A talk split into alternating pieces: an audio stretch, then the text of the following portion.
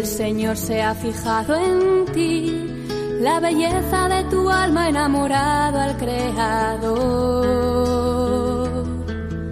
No temas, tu gozo es Él, su espíritu desciende hoy y la gracia se derrama hasta llenar tu corazón.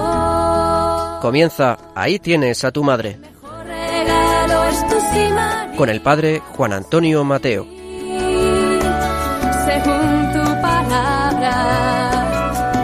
Aquí la esclava del Señor. El mejor regalo es tu sí, María, hágase en mí. Según tu palabra. He aquí la esclava del Señor.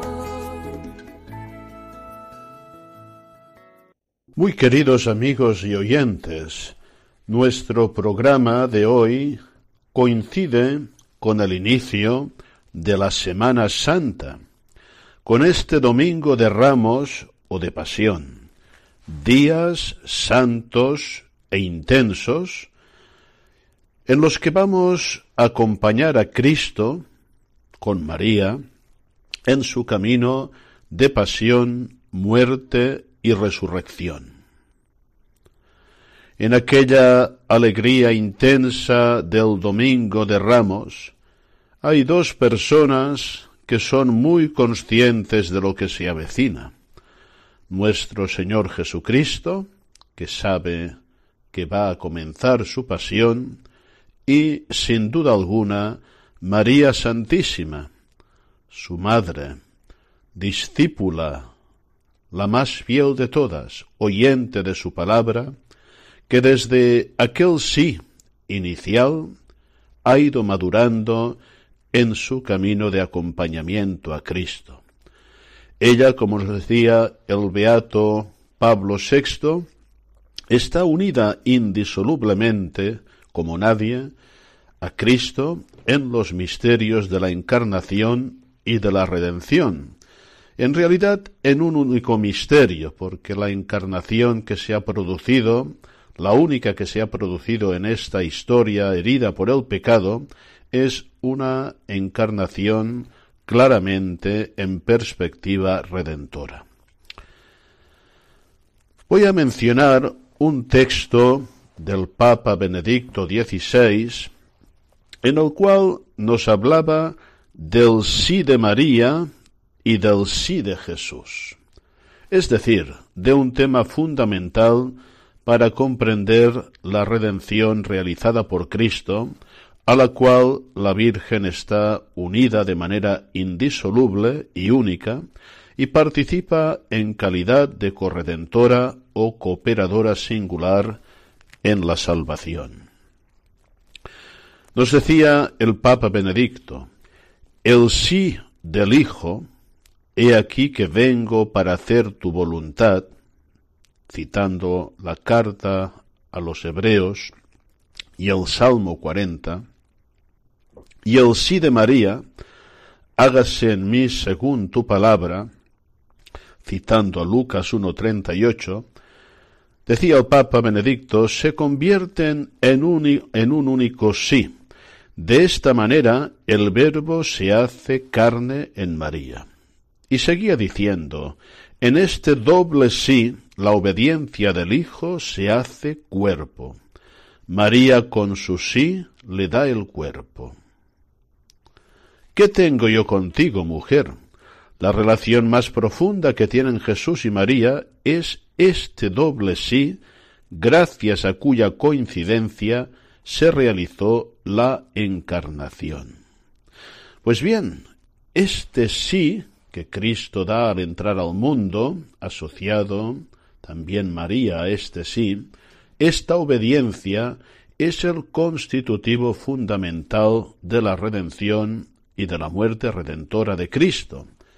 El Señor da libremente, ofrece libremente su vida por nosotros al Padre, en un sí de una extraordinaria densidad que resuena desde los inicios y que también nos remite, no hay que olvidarlo, como nos enseña el catecismo de la Iglesia Católica, a un no rotundo que se da en los inicios de la humanidad, aquel no serviré, aquel no que es desobediencia a Dios por parte de nuestros primeros padres y que abre la puerta con este pecado a la muerte y a todos los males.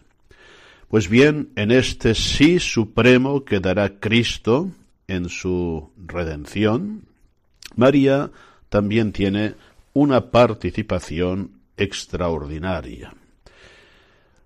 La encarnación, como hemos dicho, la única encarnación que acontece es una encarnación claramente redentora. Y María, al dar aquel sí a los inicios, cuando hace posible con su fe y consentimiento la encarnación, pues también dice sí a todo lo que implica. Y voy a citar ahora, que también nos va a ayudar mucho a vivir con María intensamente esta Semana Santa, un texto del Papa San Juan Pablo II, un texto que se pronunció ya hace muchos años, concretamente el día 2 de abril del año 1997, en el transcurso de una audiencia general en la que el Santo Pontífice impartía una maravillosa catequesis sobre María al pie de la cruz, partícipe del drama de la redención. Decía así San Juan Pablo II, María al aceptar con plena disponibilidad las palabras del ángel Gabriel, que le anunciaba que sería la madre del Mesías, comenzó a tomar parte en el drama de la redención.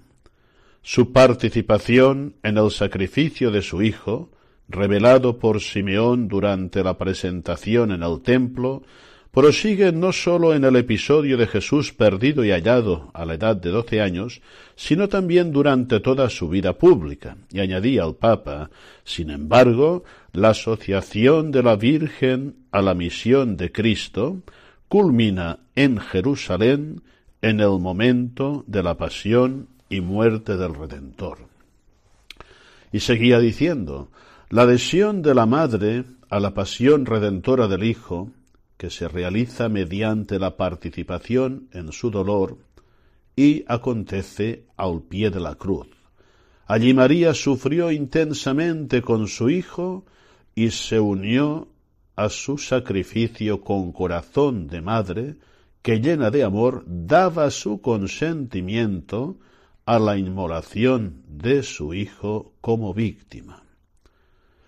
Y recordando estas palabras que también aparecen en el Concilio Vaticano II, decía el Santo Pontífice que el concilio nos recordaba la compasión de María. Meditemos estos días aquella preciosa secuencia, Stabat Mater Dolorosa. La compasión de la Madre, en cuyo corazón repercute todo lo que Jesús padece en el alma y en el cuerpo, subrayando su voluntad de participar en el sacrificio redentor y unir su sufrimiento materno a la ofrenda sacerdotal de su Hijo. Y acababa diciendo, aquí se pone de relieve que el consentimiento que da a la inmolación de Jesús no constituye una aceptación pasiva sino un auténtico acto de amor con el que ofrece a su Hijo como víctima de expiación por los pecados de toda la humanidad.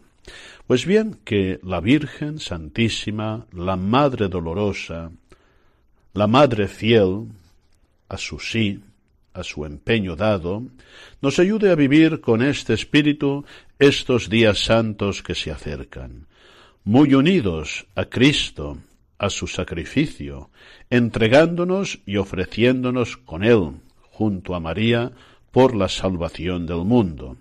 Ciertamente, esto dará un gran fruto, una gran alegría que viviremos también con María en el momento de la resurrección.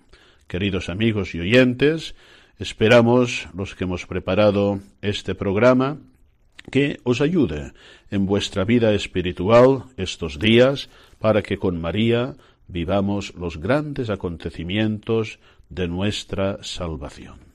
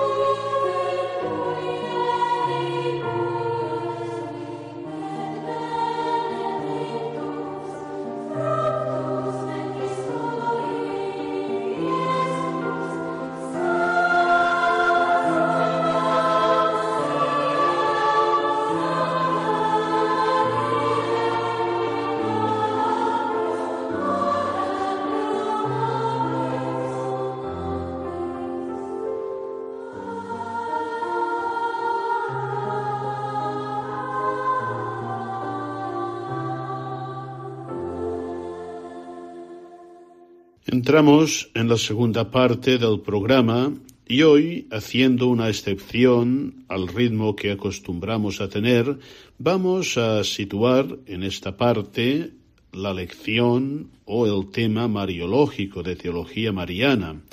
Hoy vamos a tratar, de manera breve pero intensa, un tema muy importante, que es el tema de la santidad permanente de María, de la ausencia de pecado durante toda su vida. A menudo consideramos el gran tema de la Inmaculada Concepción, es decir, la ausencia de pecado original en la Virgen María. Pero olvidamos que María, también durante toda su vida terrena, se mantuvo libre de pecado, sostenida por la gracia excepcional que había sido hecha llena y también por su constante respuesta y fidelidad al Señor. Hay que tener en cuenta que la misión excepcional de María comportaba una santidad excepcional. Escuchemos eh, esta exposición que ahora vais a, oír y meditemos, meditemos porque también este tema nos ayudará a empeñarnos más nosotros en nuestra vida de santidad y a luchar contra aquello que es sin duda lo peor que puede acontecer en nuestra vida, que es el pecado, la desobediencia a Dios, el cerrarnos a su amor, el construir nuestra vida sin escuchar su palabra, sin cumplir sus mandamientos. Creo que nos hará mucho bien. También en esta Semana Santa, ¿eh? Cuando sin duda uno de los objetivos fundamentales para vivirla bien es una buena confesión, disponer nuestro corazón, nuestra alma, para que libre de pecado pueda recibir los frutos de la redención. ¿Quién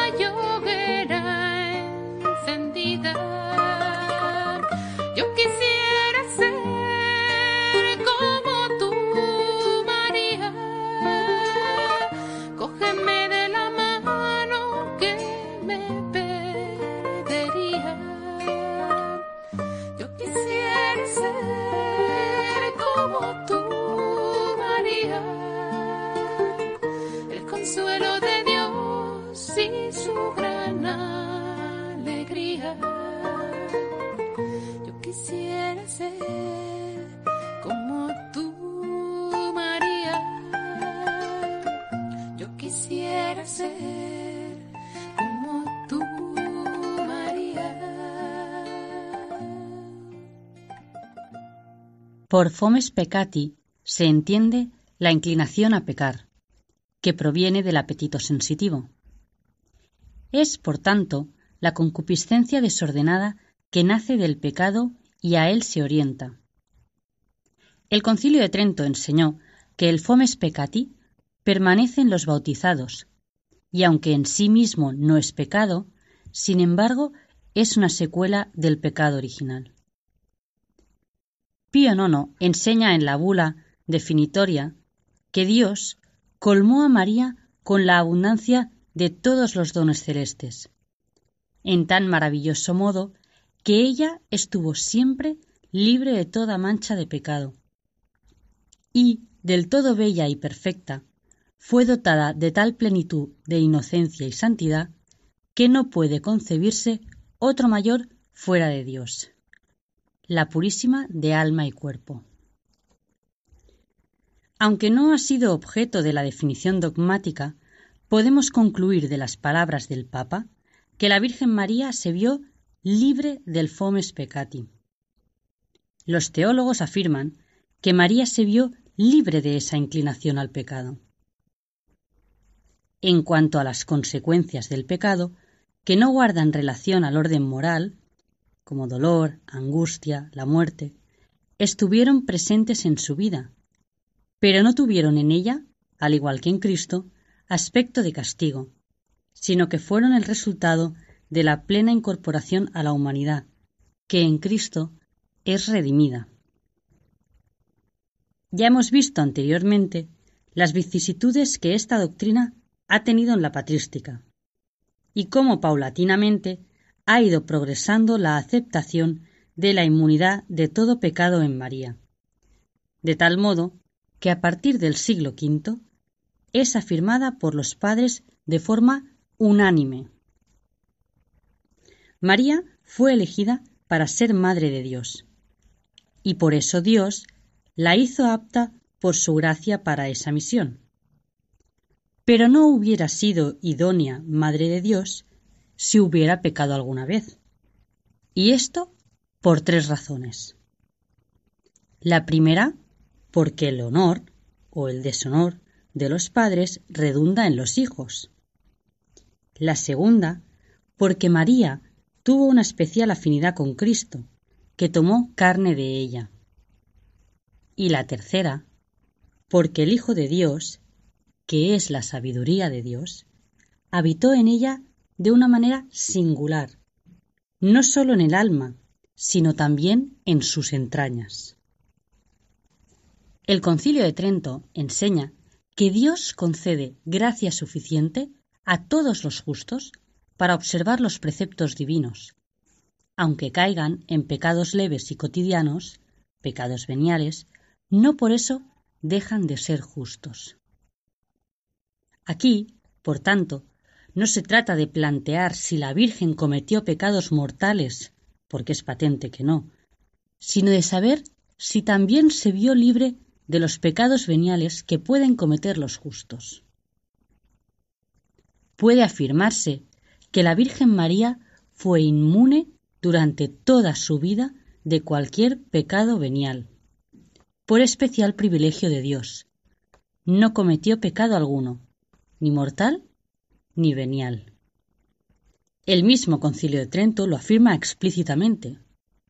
Dice, si alguno dijere que el hombre, una vez justificado, podría evitar todos los pecados durante su vida entera, aun los veniales, sin especial privilegio, como de la Virgen lo sostiene la Iglesia, sea anatema. El Catecismo de la Iglesia Católica, a su vez, enseña que María ha permanecido pura de todo pecado personal a lo largo de toda su vida.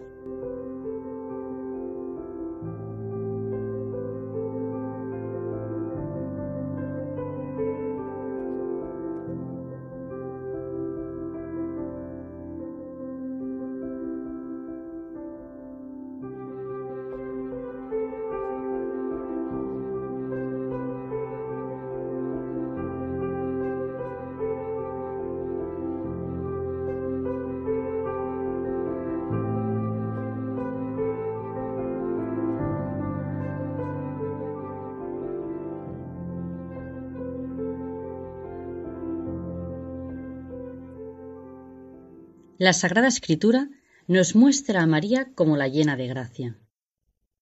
Santo Tomás, glosando este pasaje de Lucas, afirma que el ángel veneró a María cuando hasta entonces nunca se había oído que un hombre fuese venerado por un ángel.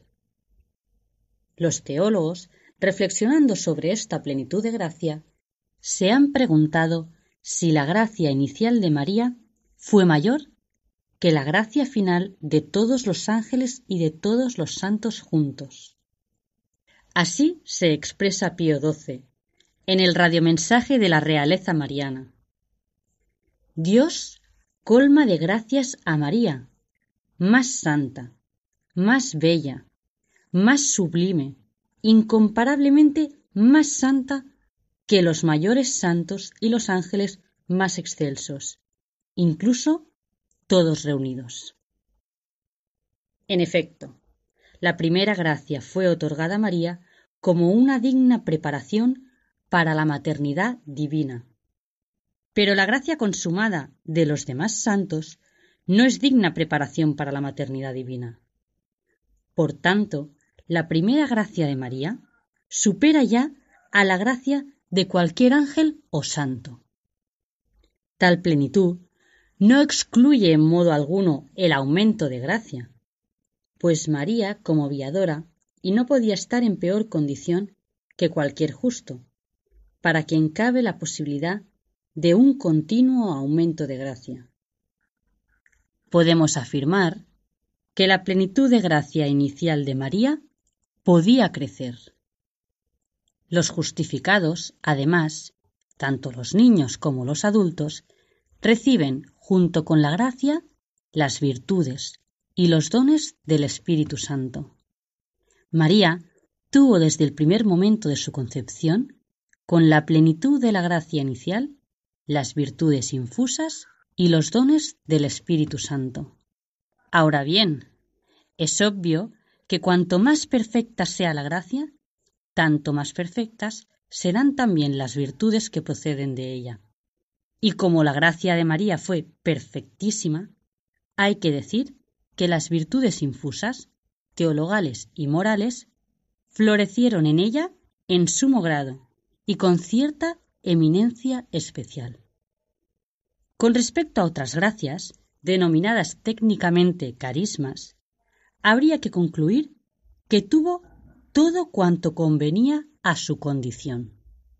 De todas formas, esta perfección en las virtudes y en los carismas, que le hace ser la criatura más perfecta salida de las manos de Dios, no nos debe hacer olvidar que ella vivió una existencia plenamente humana, corriente y normal a los ojos de los demás. Dice San José María, si Dios quiso ensalzar a su madre, es igualmente cierto que durante su vida terrena no fueron ahorrados a María ni la experiencia del dolor, ni el cansancio del trabajo, ni el claroscuro de la fe.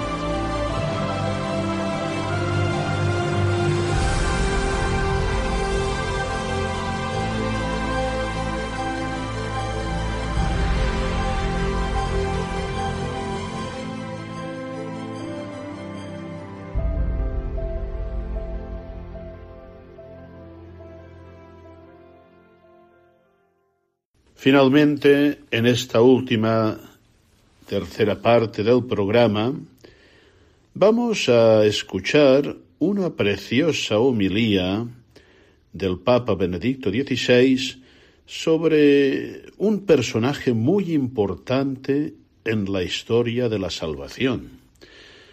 Un personaje que por designio de Dios tuvo un lugar, una misión únicos junto a Jesús y a María. Ya habréis adivinado que se trata de San José, el santo patriarca, esposo de María, y que hizo de padre con toda la plenitud del término de Jesús, custodio de Jesús y de María, custodio del misterio de la salvación y de la redención. Y vamos a hacerle este homenaje, que yo creo que es necesario, cuando ya culmina este mes que la Iglesia dedica tradicionalmente a honrar a San José. La homilía del Papa Benedicto, muy fina, muy profunda, yo creo que nos ayudará y mucho a redescubrir este gran santo. Escuchémosla con mucha atención.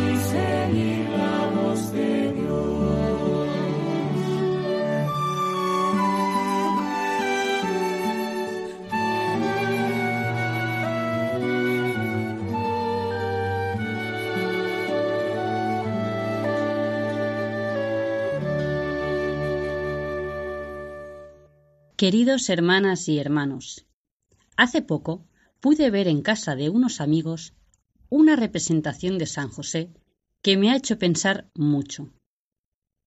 Es un relieve procedente de un retablo portugués de la época barroca, en el que se muestra la noche de la fuga hacia Egipto. Se ve una tienda abierta y junto a ella un ángel en postura vertical. Dentro, José, que está durmiendo, pero vestido con la indumentaria de un peregrino, calzado con botas altas, como se necesitan para una caminata difícil. Si en primera impresión resulta un tanto ingenuo que el viajero aparezca a la vez como durmiente, pensando más a fondo, empezamos a comprender lo que la imagen nos quiere sugerir. Duerme José, ciertamente, pero a la vez está en disposición de oír la voz del ángel. parece desprenderse de la escena lo que el cantar de los cantares había proclamado. Yo dormía, pero mi corazón estaba vigilante. Reposan los sentidos exteriores, pero el fondo del alma se puede franquear.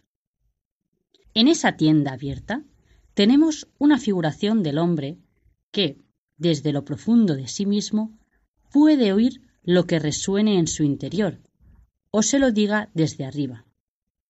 Del hombre cuyo corazón está lo suficientemente abierto como para recibir lo que el Dios vivo y su ángel le comuniquen. En esa profundidad, el alma de cualquier hombre se puede encontrar con Dios. Desde ella, Dios nos habla a cada uno y se nos muestra cercano. Sin embargo, la mayoría de las veces nos hallamos invadidos por cuidados, inquietudes, expectativas y deseos de todas clases, tan repletos de imágenes y apremios producidos por el vivir de cada día, que por mucho que vigilemos externamente, se nos pide la interna vigilancia, y con ella el sonido de las voces que nos hablan desde lo más íntimo del alma. Esta se halla tan cargada de cachivaches, y son tantas las murallas elevadas en su interior, que la voz suave del Dios próximo no puede hacerse oír. Con la llegada de la edad moderna, los hombres hemos ido dominando cada vez más el mundo y disponiendo de las cosas a la medida de nuestros deseos. Pero estos adelantos en nuestro dominio sobre las cosas y en el conocimiento de lo que podemos hacer con ellas, ha encogido a la vez nuestra sensibilidad de tal manera que nuestro universo se ha tornado unidimensional. Estamos dominados por nuestras cosas, por todos los objetos que alcanzan nuestras manos y que nos sirven de instrumentos para producir otros objetos. En el fondo, no vemos otra cosa que nuestra propia imagen. Y estamos incapacitados para oír la voz profunda que desde la creación nos habla también hoy de la bondad y la belleza de Dios. Ese José que duerme, pero que al mismo tiempo se halla presto para oír lo que resuene por dentro y desde lo alto, es el hombre en el que se unen el íntimo recogimiento y la prontitud. Desde la tienda abierta de su vida, nos invita a retirarnos un poco del bullicio de los sentidos, a que recuperemos también nosotros el recogimiento, a que sepamos dirigir la mirada hacia el interior y hacia lo alto, para que Dios pueda tocarnos el alma y comunicarle su palabra. La cuaresma es un tiempo especialmente adecuado para que nos apartemos de los apremios cotidianos y dirijamos nuevamente nuestros pasos por los caminos del interior.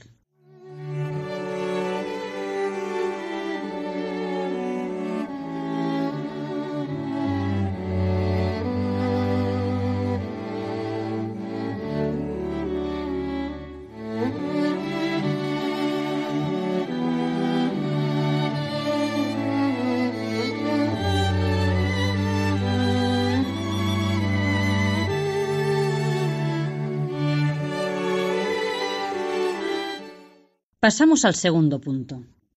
Ese José que vemos está pronto para erguirse y, como dice el Evangelio, cumplir la voluntad de Dios. Así toma contacto con el centro de la vida de María, la respuesta que diera a ella en el momento decisivo de su existencia.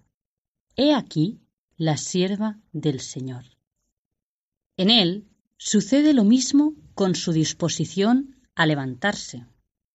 Aquí tienes a tu siervo, dispón de mí.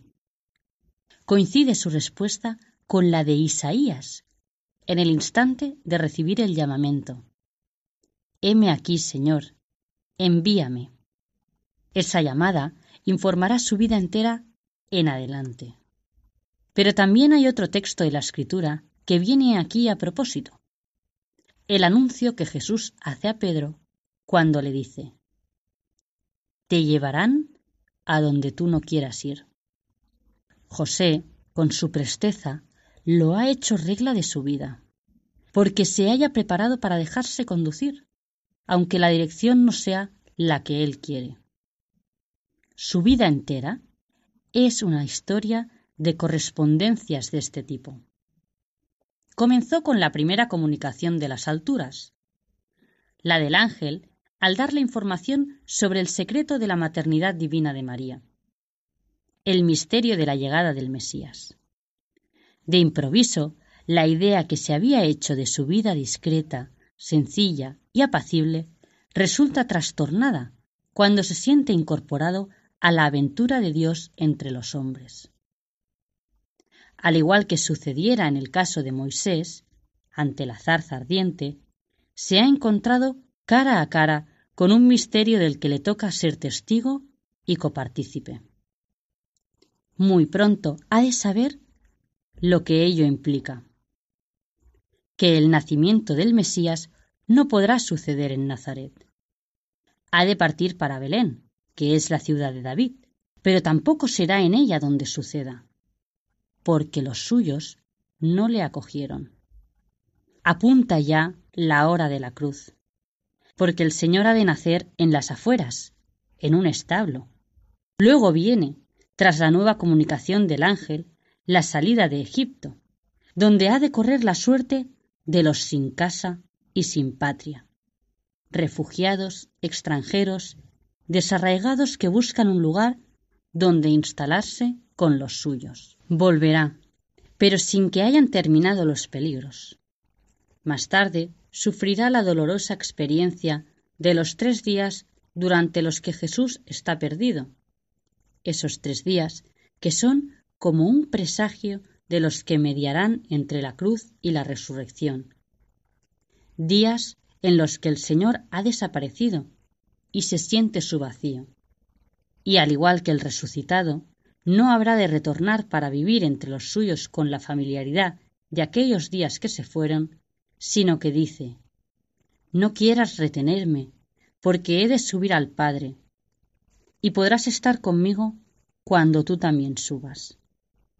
Así ahora, cuando Jesús es encontrado en el templo, reaparece en primer plano el misterio de Jesús en lo que tiene de lejanía, de gravedad y de grandeza. José se siente en cierto modo puesto en su sitio por Jesús, pero a la vez encaminado hacia lo alto. Yo debía ocuparme de las cosas de mi padre. Es como si le dijera, tú no eres padre mío, sino guardián, que al recibir la confianza de este oficio, has recibido el encargo de custodiar el misterio de la encarnación. Y morirá por fin José, sin haber visto manifestarse la misión de Jesús, en su silencio quedarán sepultados todos sus padecimientos y esperanzas. La vida de este hombre no ha sido la del que, pretendiendo realizarse a sí mismo, busca en sí solamente los recursos que necesita para hacer de su vida lo que quiere. Ha sido el hombre que se niega a sí mismo, que se deja llevar a donde no quería. No ha hecho de su vida cosa propia, sino cosa que dar. No se ha guiado por un plan que hubiera concebido su intelecto y decidido su voluntad, sino que respondiendo a los deseos de Dios, ha renunciado a su voluntad para entregarse a la de otro, la voluntad grandiosa del Altísimo. Pero es exactamente en esta íntegra renuncia de sí mismo donde el hombre se descubre. Porque tal es la verdad, que solamente si sabemos perdernos, si nos damos, podremos encontrarnos. Cuando esto sucede, no es nuestra voluntad quien prevalece, sino esa del Padre, a la que Jesús se sometió. No se haga mi voluntad, sino la tuya. Y como entonces se cumple lo que decimos en el Padre nuestro, hágase tu voluntad en la tierra como en el cielo. Es una parte del cielo lo que hay en la tierra, porque en ésta se hace lo mismo que en el cielo. Por esto San José nos ha enseñado, con su renuncia, con su abandono, que en cierto modo adelantaba la imitación de Jesús crucificado, los caminos de la fidelidad, de la resurrección y de la vida.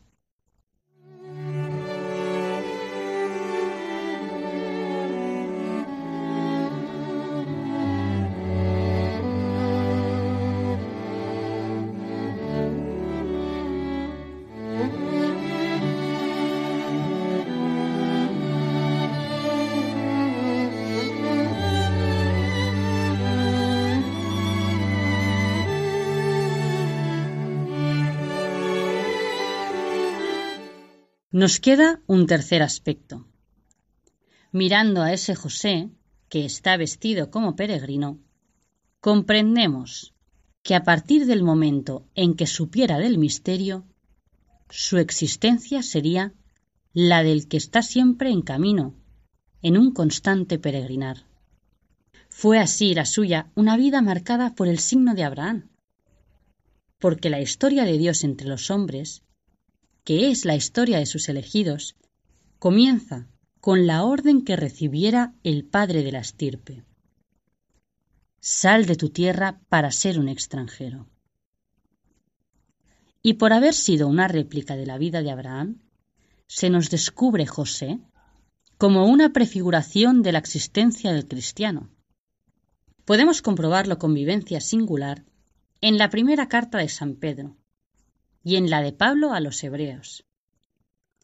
Como cristianos que somos, nos dicen los apóstoles, debemos considerarnos extranjeros, peregrinos y huéspedes, porque nuestra morada, o como dice San Pablo en su carta a los filipenses, nuestra ciudadanía está en los cielos. Hoy suenan mal estas palabras sobre el cielo, porque tendemos a creer que apartarnos de cumplir nuestros deberes en la tierra nos enajena de nuestro mundo. Tendemos a creer que nuestra vocación no es solamente hacer un paraíso de la tierra y en ésta concentrar nuestras miradas, sino, a la vez, dedicarle por completo el corazón y los esfuerzos de nuestras manos. Pero sucede en la realidad que al comportarnos de ese modo, lo que estamos haciendo es justamente destrozar la creación. Ello es así porque en el fondo los anhelos del hombre, la saeta de sus ambiciones, apuntan en dirección al infinito. De aquí que, hoy más que nunca, comprobemos que únicamente Dios puede saciar al hombre por completo. Estamos hechos de tal forma que las cosas finitas nos dejan siempre insatisfechos porque necesitamos mucho más. Necesitamos el amor inagotable, la verdad y la belleza ilimitadas. Aunque ese anhelo sea insuprimible, podemos, por desgracia, desplazarlo de nuestros horizontes y con ello perseguir las plenitudes buscando únicamente en lo finito. Queriendo tener el cielo ya en la tierra, esperamos y exigimos todo de ella y de la actual sociedad. Pero, en su intento de extraer de lo finito lo infinito, el hombre pisotea la tierra e imposibilita una ordenada convivencia social con los demás, porque a sus ojos cada uno de los otros aspectos aparece como amenaza u obstáculo y porque arranca del mundo material y del biológico algunos componentes que necesitaría preservar para sí mismo. Tan solo cuando aprendamos nuevamente a dirigir nuestras miradas hacia el cielo, brillará también la tierra con todo su esplendor. Únicamente cuando vivifiquemos las grandes esperanzas de nuestros ánimos con la idea de un eterno estar con Dios, y nos sintamos nuevamente peregrinos hacia la eternidad, en vez de arrojarnos a esta tierra, sólo entonces irradiarán nuestros anhelos hacia este mundo, para que tenga también Él esperanza y paz. Por todo ello, demos gracias a Dios en este día, porque nos ha dado ese santo, que nos habla de recogernos en Él, que nos enseña la prontitud, la obediencia, la abnegación y la actitud de los caminantes que se dejan llevar por Dios, y que nos dice por esto mismo la manera de servir igualmente a nuestra tierra. Demos gracias a sí mismo por esta fiesta jubilar en la que podemos comprobar que sigue habiendo personas con el ánimo abierto a la voluntad de Dios y preparadas para escuchar sus llamamientos y marchar a su lado hacia donde Él quiera llevarlas. Imploremos la gracia de lo alto, para que demostrando también nosotros vigilancia y prontitud, y procediendo en nuestras vidas con la misma plenitud de la esperanza, nos veamos un día recibidos por Dios, que constituye nuestro auténtico destino de caminantes hacia la comunión de la vida eterna.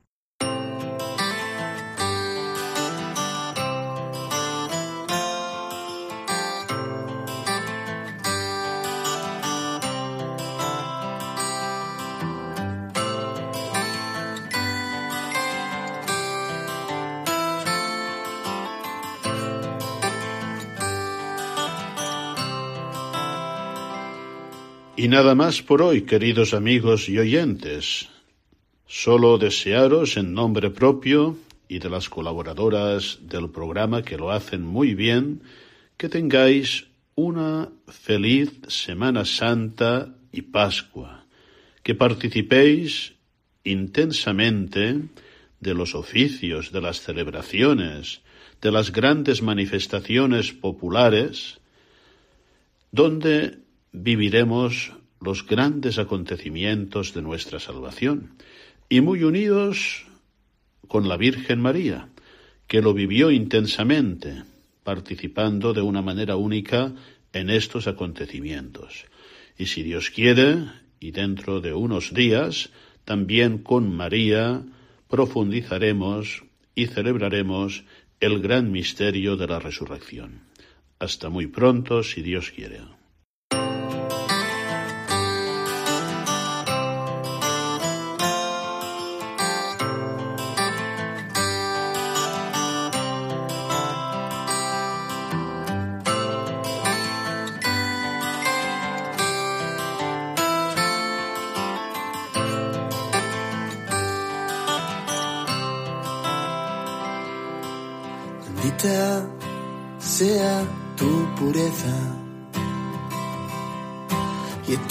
Lo sea, pues todo un Dios se recrea en tan graciosa belleza. Arte celestial, princesa, virgen sagrada María, te ofrezco en este día alma, vida y corazón Mírame con compasión, no me dejes, madre mía. Mírame con compasión, no me dejes, madre mía.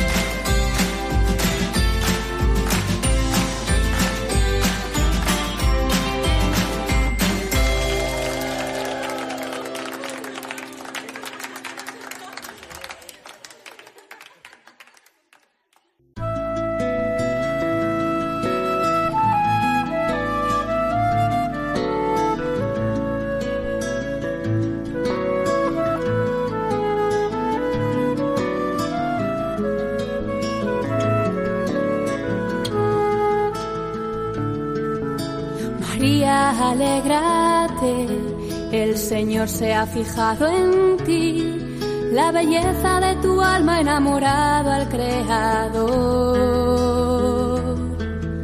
No temas, tu gozo es Él, su espíritu desciende hoy y la gracia se derrama hasta llenar tu corazón. Han escuchado Ahí tienes a tu madre, El mejor regalo con el padre Juan Antonio Mateo.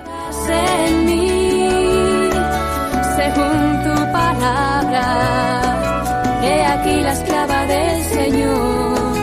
El mejor regalo es tu sí,